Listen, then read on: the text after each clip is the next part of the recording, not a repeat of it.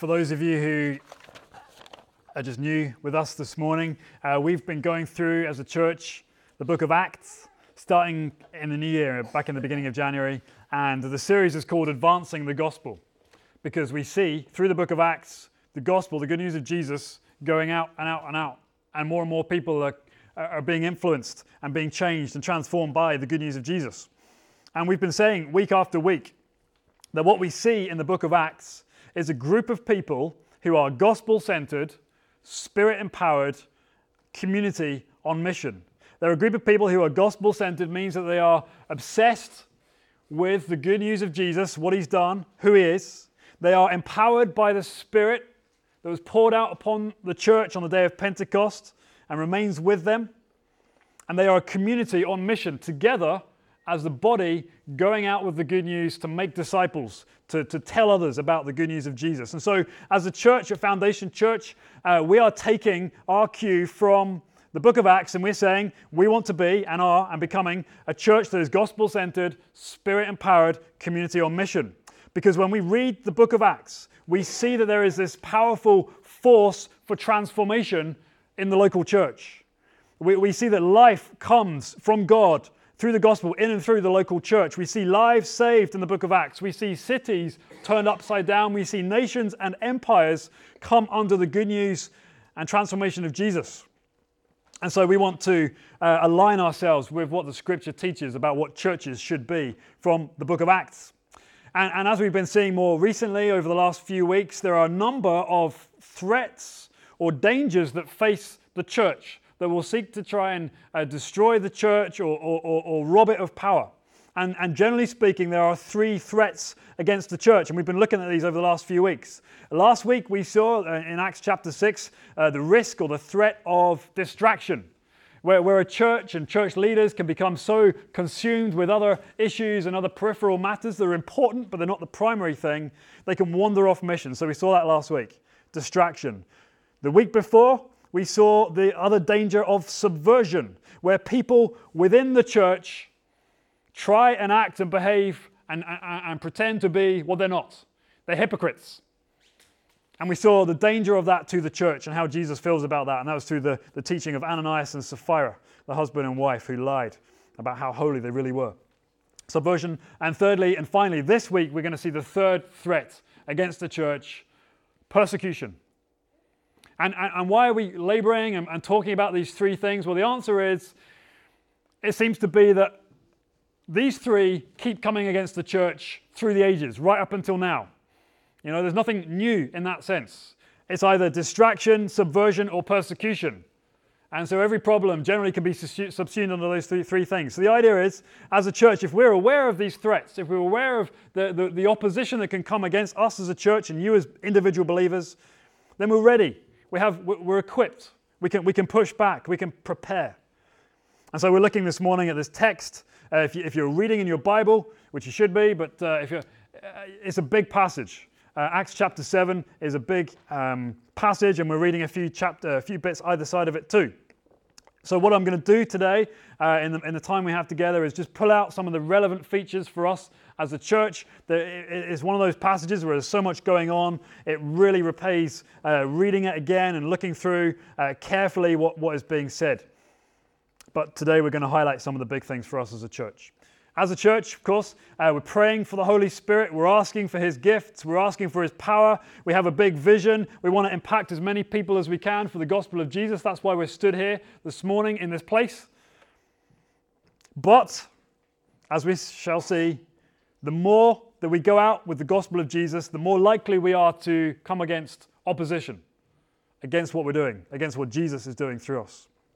So, what I want to say to you this morning uh, falls under these three headings.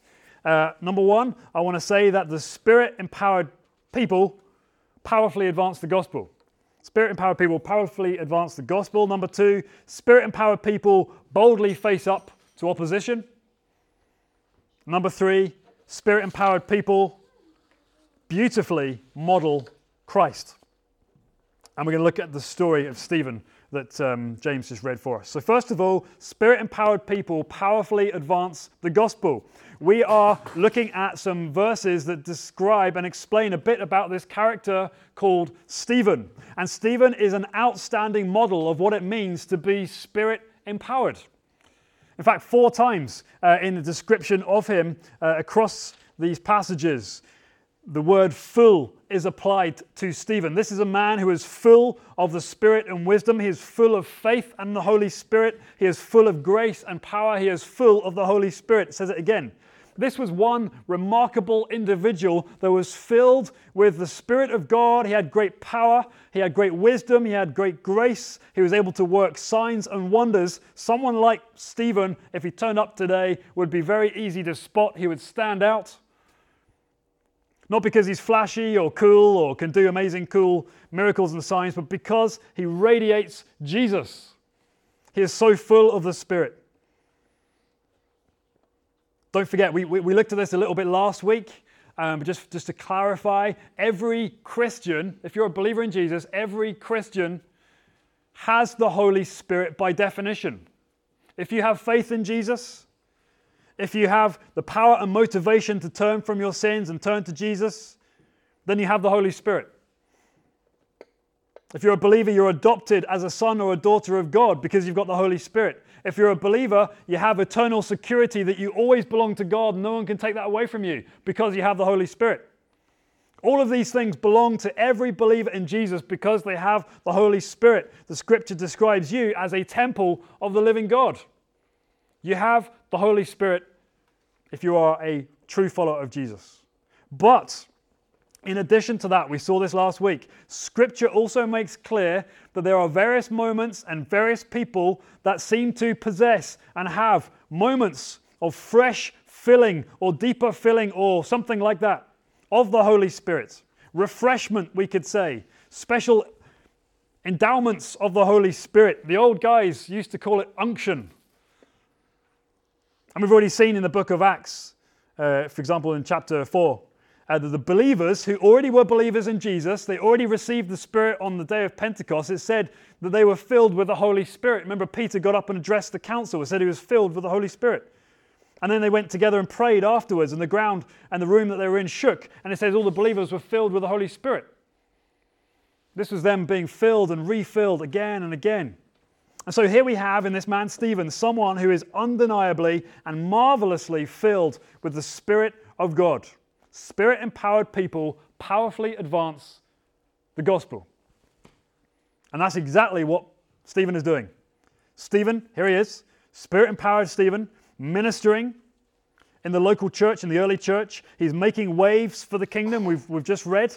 He's pushing back the darkness, he's advancing the gospel, he's preaching the good news of Jesus to anyone and everyone who will sit and listen to him.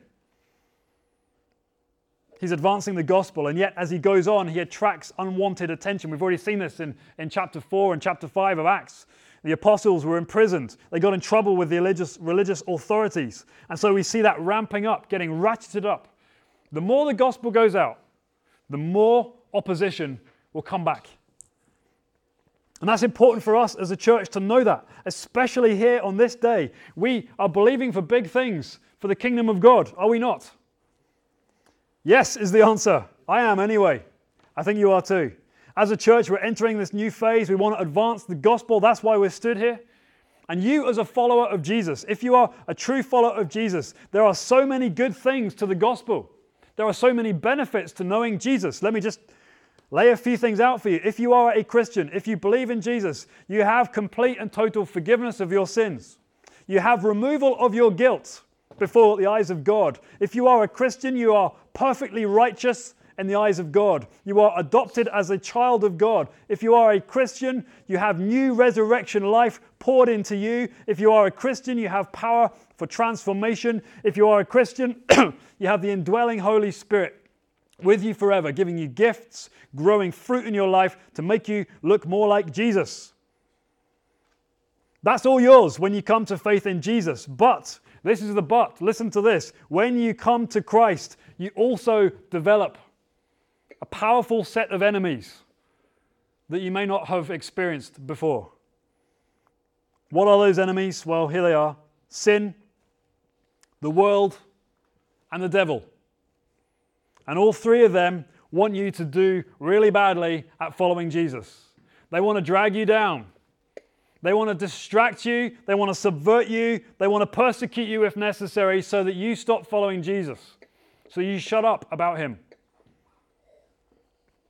Before you were a Christian, these enemies didn't trouble you because you were no danger at all. Now you are a Christian, you are trouble to the kingdom of darkness. These are real enemies against you and against the church. And so you have to know as a Christian that you're in a battle and that we as a church are in a battle. How does that opposition come to this spirit empowered man called Stephen? Well, look down at verse 11. It says here that this powerful group, this uh, synagogue of the freedmen, as it was called in verse 9, um, rose up. they couldn't withstand the wisdom and the spirit with which Stephen was speaking. So it says in verse 11, they secretly instigated men to, to say we heard him speak blasphemous words against Moses and against God. And they stirred up the people and the elders and the scribes, stirred them up against Stephen. The great uh, preacher and church leader of the previous century, John Stott, said on this passage when arguments fail, mud seems to be an excellent substitute. How much do we see that in the news today? When arguments fail, throw mud instead. And so, what we see here taking place against Stephen and against his gospel advancement is a smear campaign. They can't beat him at arguments, so let's take him down. Let's propagate some fake news. And everything that they say of Stephen has an element of truth in it. That's the best kind of fake news. It's got a bit of truth in it, but it is twisted to draw the most criticism and the most condemnation from those in authority. Look down at verse 14. This is what the, accu- uh, the, the accusations said. We have heard that he said that this Jesus of Nazareth will destroy this place and will change the customs Moses delivered to us. By the way, when they say this place, they're referring to the temple in Jerusalem, this big, powerful, visual reminder of God's presence among his people. That's what they mean by this place. And Moses, uh, if you're not familiar with the Old Testament, Moses was the great leader of the people of Israel, the great giver uh, of the law and, and the customs that came to characterize the people of Israel.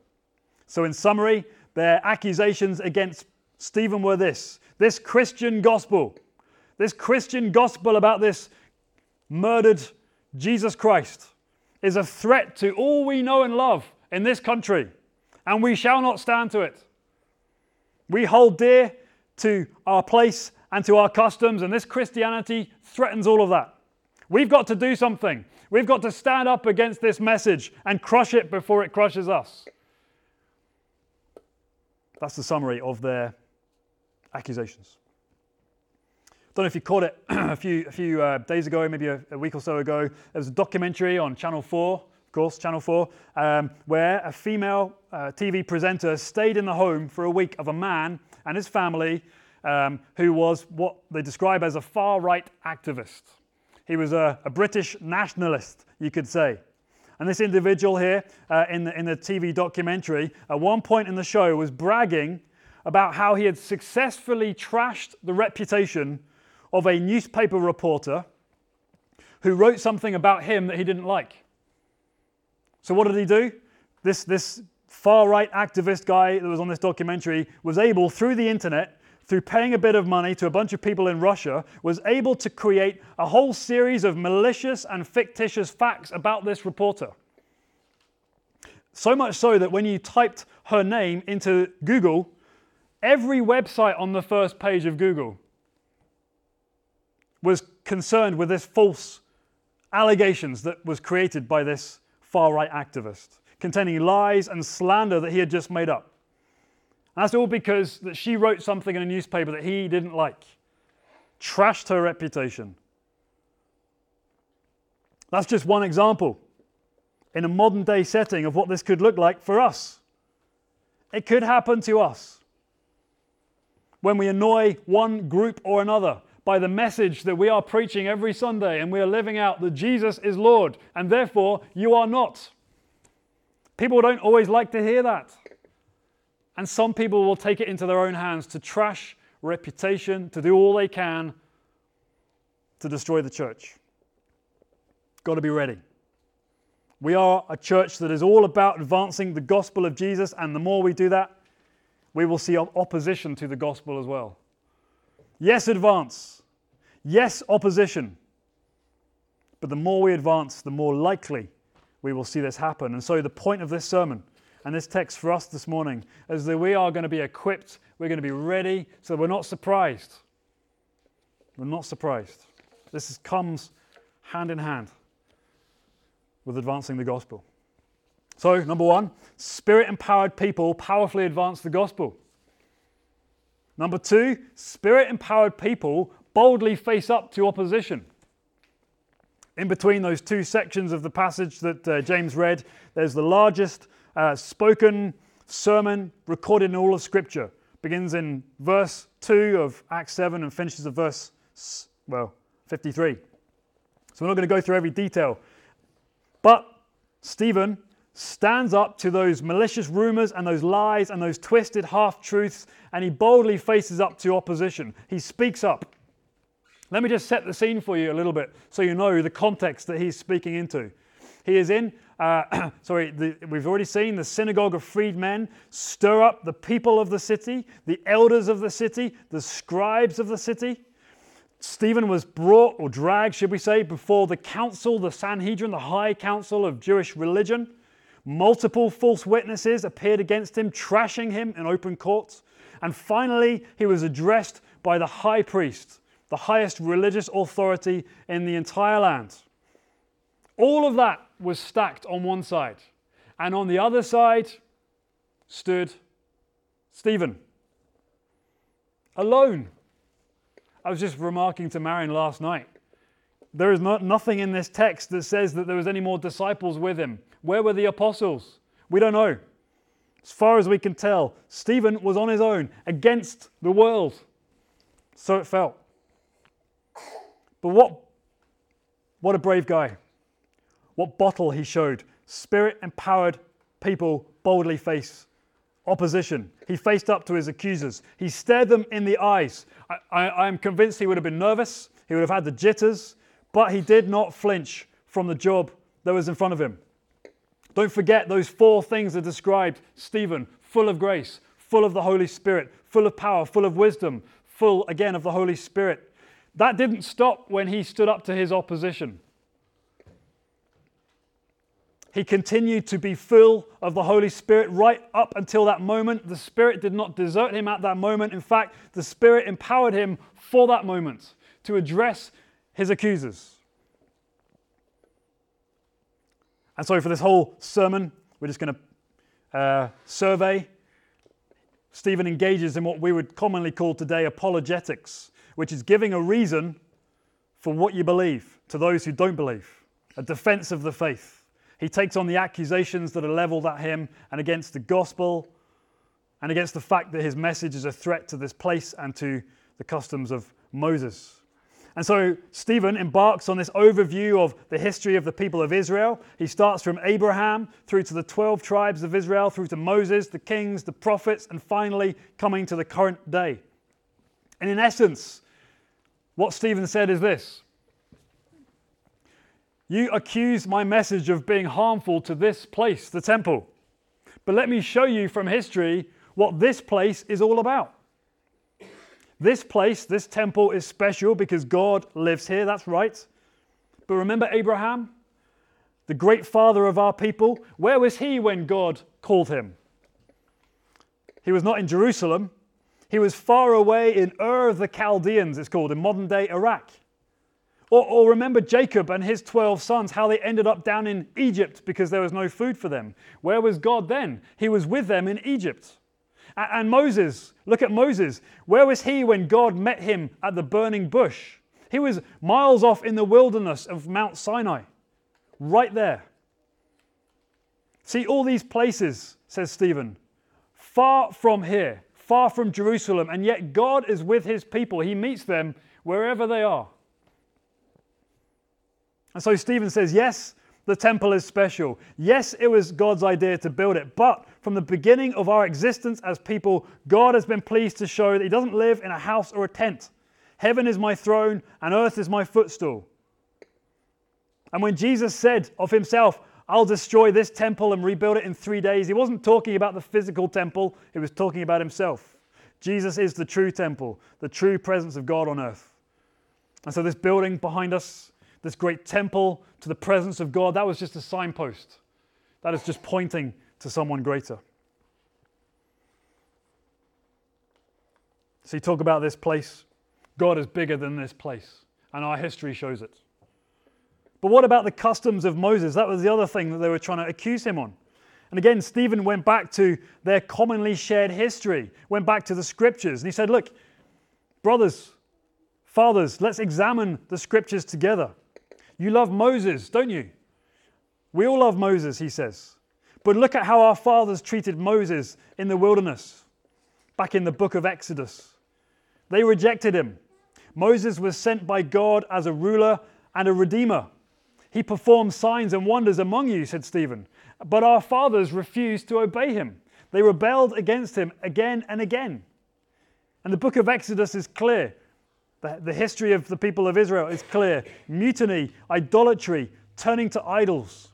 Whilst Moses was up the mountain receiving the law, the people were wandering far from God. In summary, this is Stephen's argument. Our fathers had God, they turned away. They had Moses, and they rebelled against him. And here's the kicker in verse 51. He turns Stephen and looks at all those people gathered in front of him, lined up. And he says to them, You stiff necked people, uncircumcised in your heart and your ears, he says, You always resist the Holy Spirit. As your fathers did, so do you. Which of you did not persecute, uh, sorry, which of the prophets did you not persecute? And the righteous one, Jesus, you have betrayed and you have murdered him, and you're the ones with the law. You're the ones with the word of God. You did not keep it.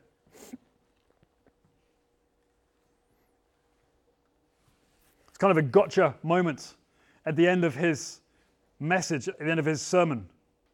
He really has got them.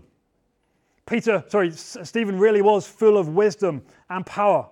He really was an incredibly brave individual, full of conviction. He got them. There was no response to what he said. It's true. The accusations against him just fell apart when he was done.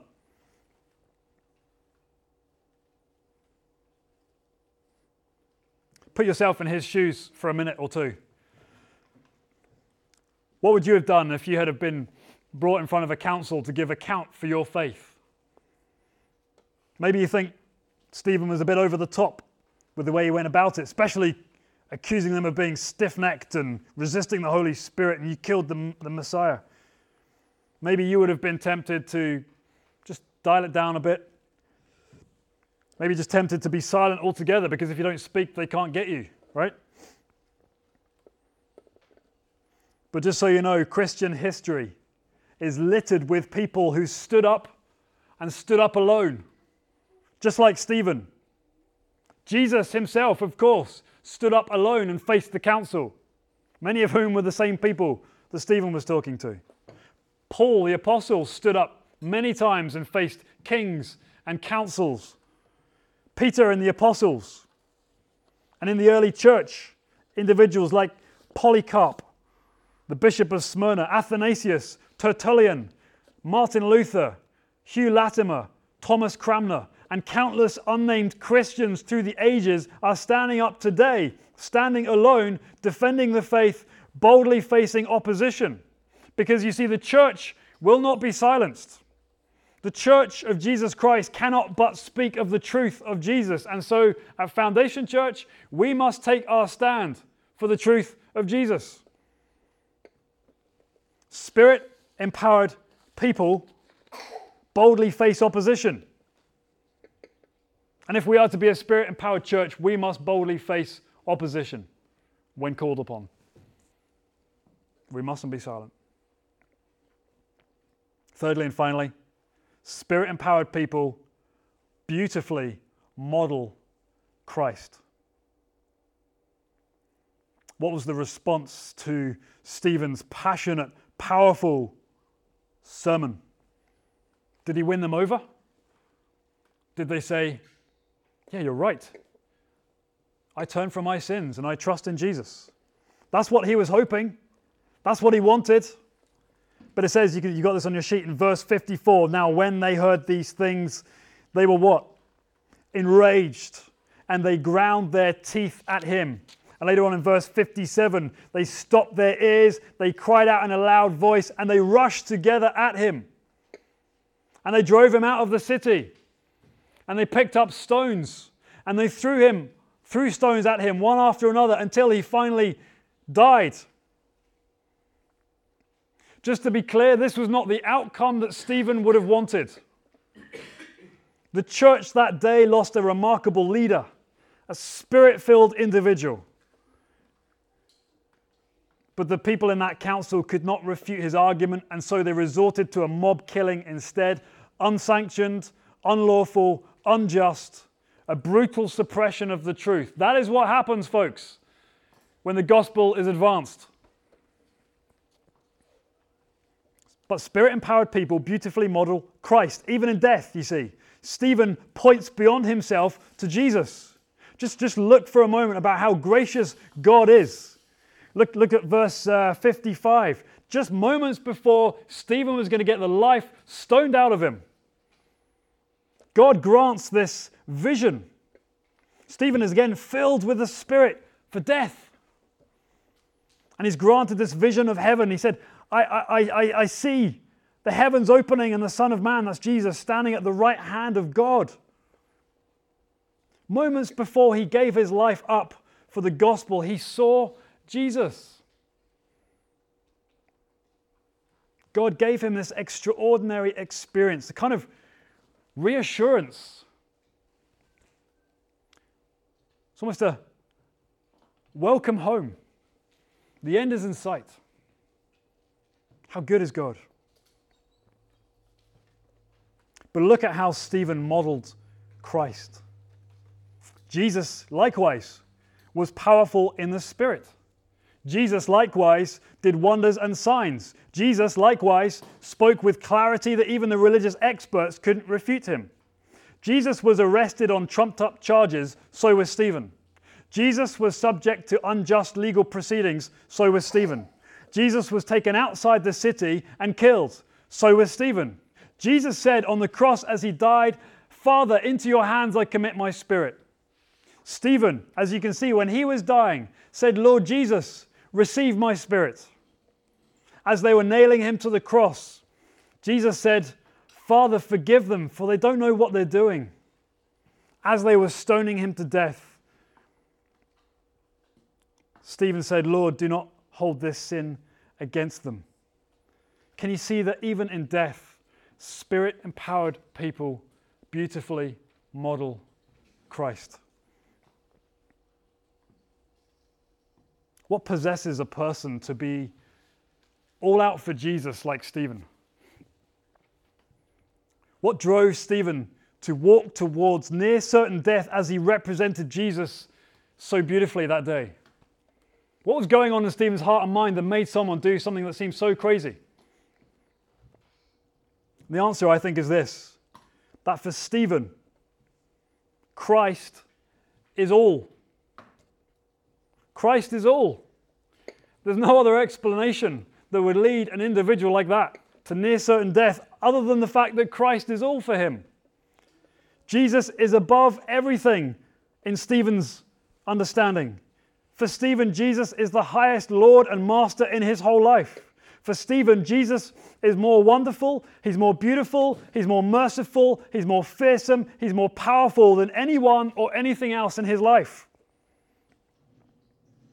And so you see, folks, when, when Jesus is all, when you capture a glance of something of who he is, then other considerations in your life will just matter a lot less even your own personal safety, when Jesus is all. There's an old hymn, love it. Goes like this. You've maybe sung it as a child. Turn your eyes upon Jesus, look full in his wonderful face, and the things of earth will grow strangely dim in the light of his glory and grace. That's what happened to Stephen. When Jesus is all to you, when you turn your eyes upon him and look full in his wonderful face, you'll end up doing things that you never thought you would ever do. Saying things to people you thought would never come out of your mouth. You will be free. When Jesus is all to you, you will be free. You'll be willing to boldly follow him wherever he takes you, wherever he calls you. You'll obey Jesus no matter what the cost, because for you, Jesus is all.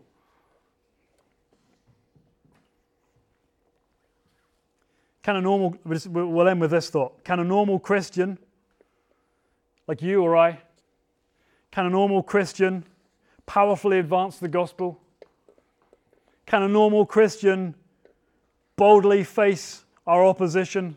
Can an ordinary Christian beautifully model Jesus? Can all this be yours? Can all this be said of you and me and us? And the answer that I want to give you is an emphatic, undeniable yes. Yes, this could be said of you. Why is that?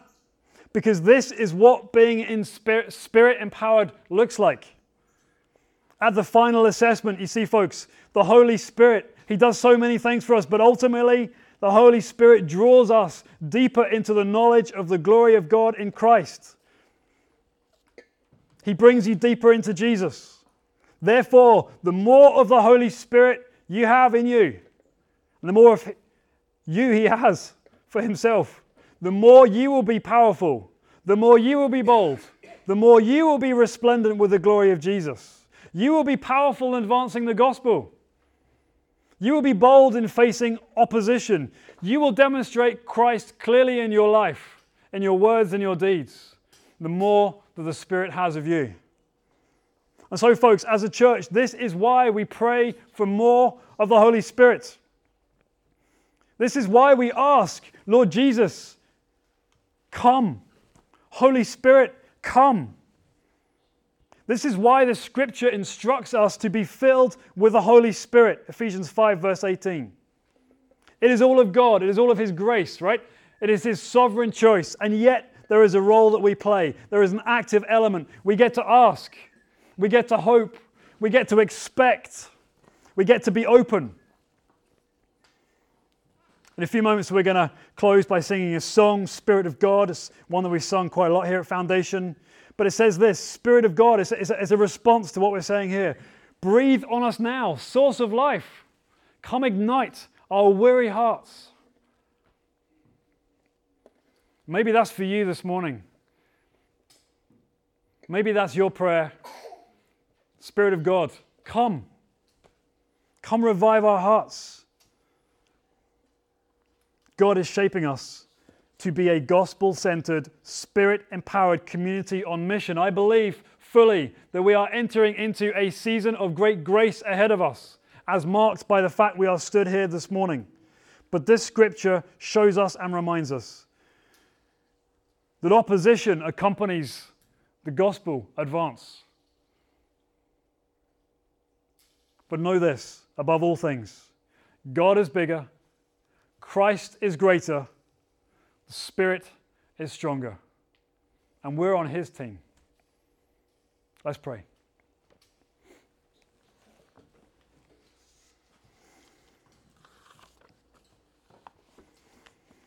Father God, would you stir our hearts again for what you've done for us in Jesus,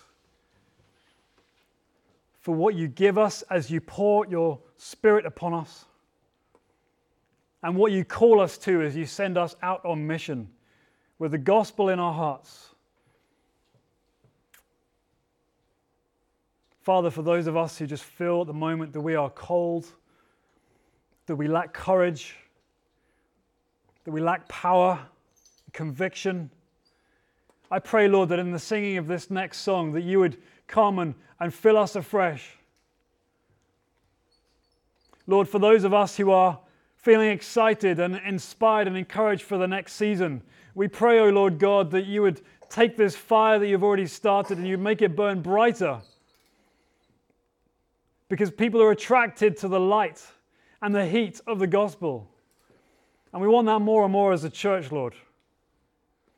So we look to you, Father God. We, we pray to you, Lord. We, we, we can't do anything in and of ourselves to, to bring you down. But it is in your fatherly heart in sending your son Jesus. You came down to us. And so we respond to you this morning and we say, Lord, here we are. We are small in number. And yet we know we are on your team. And you desire your glory. You want Jesus to be famous. And we want to be with you on, on that great mission. So, Father, fill us afresh. Fill our hearts with love for Jesus. Show us again what He's done.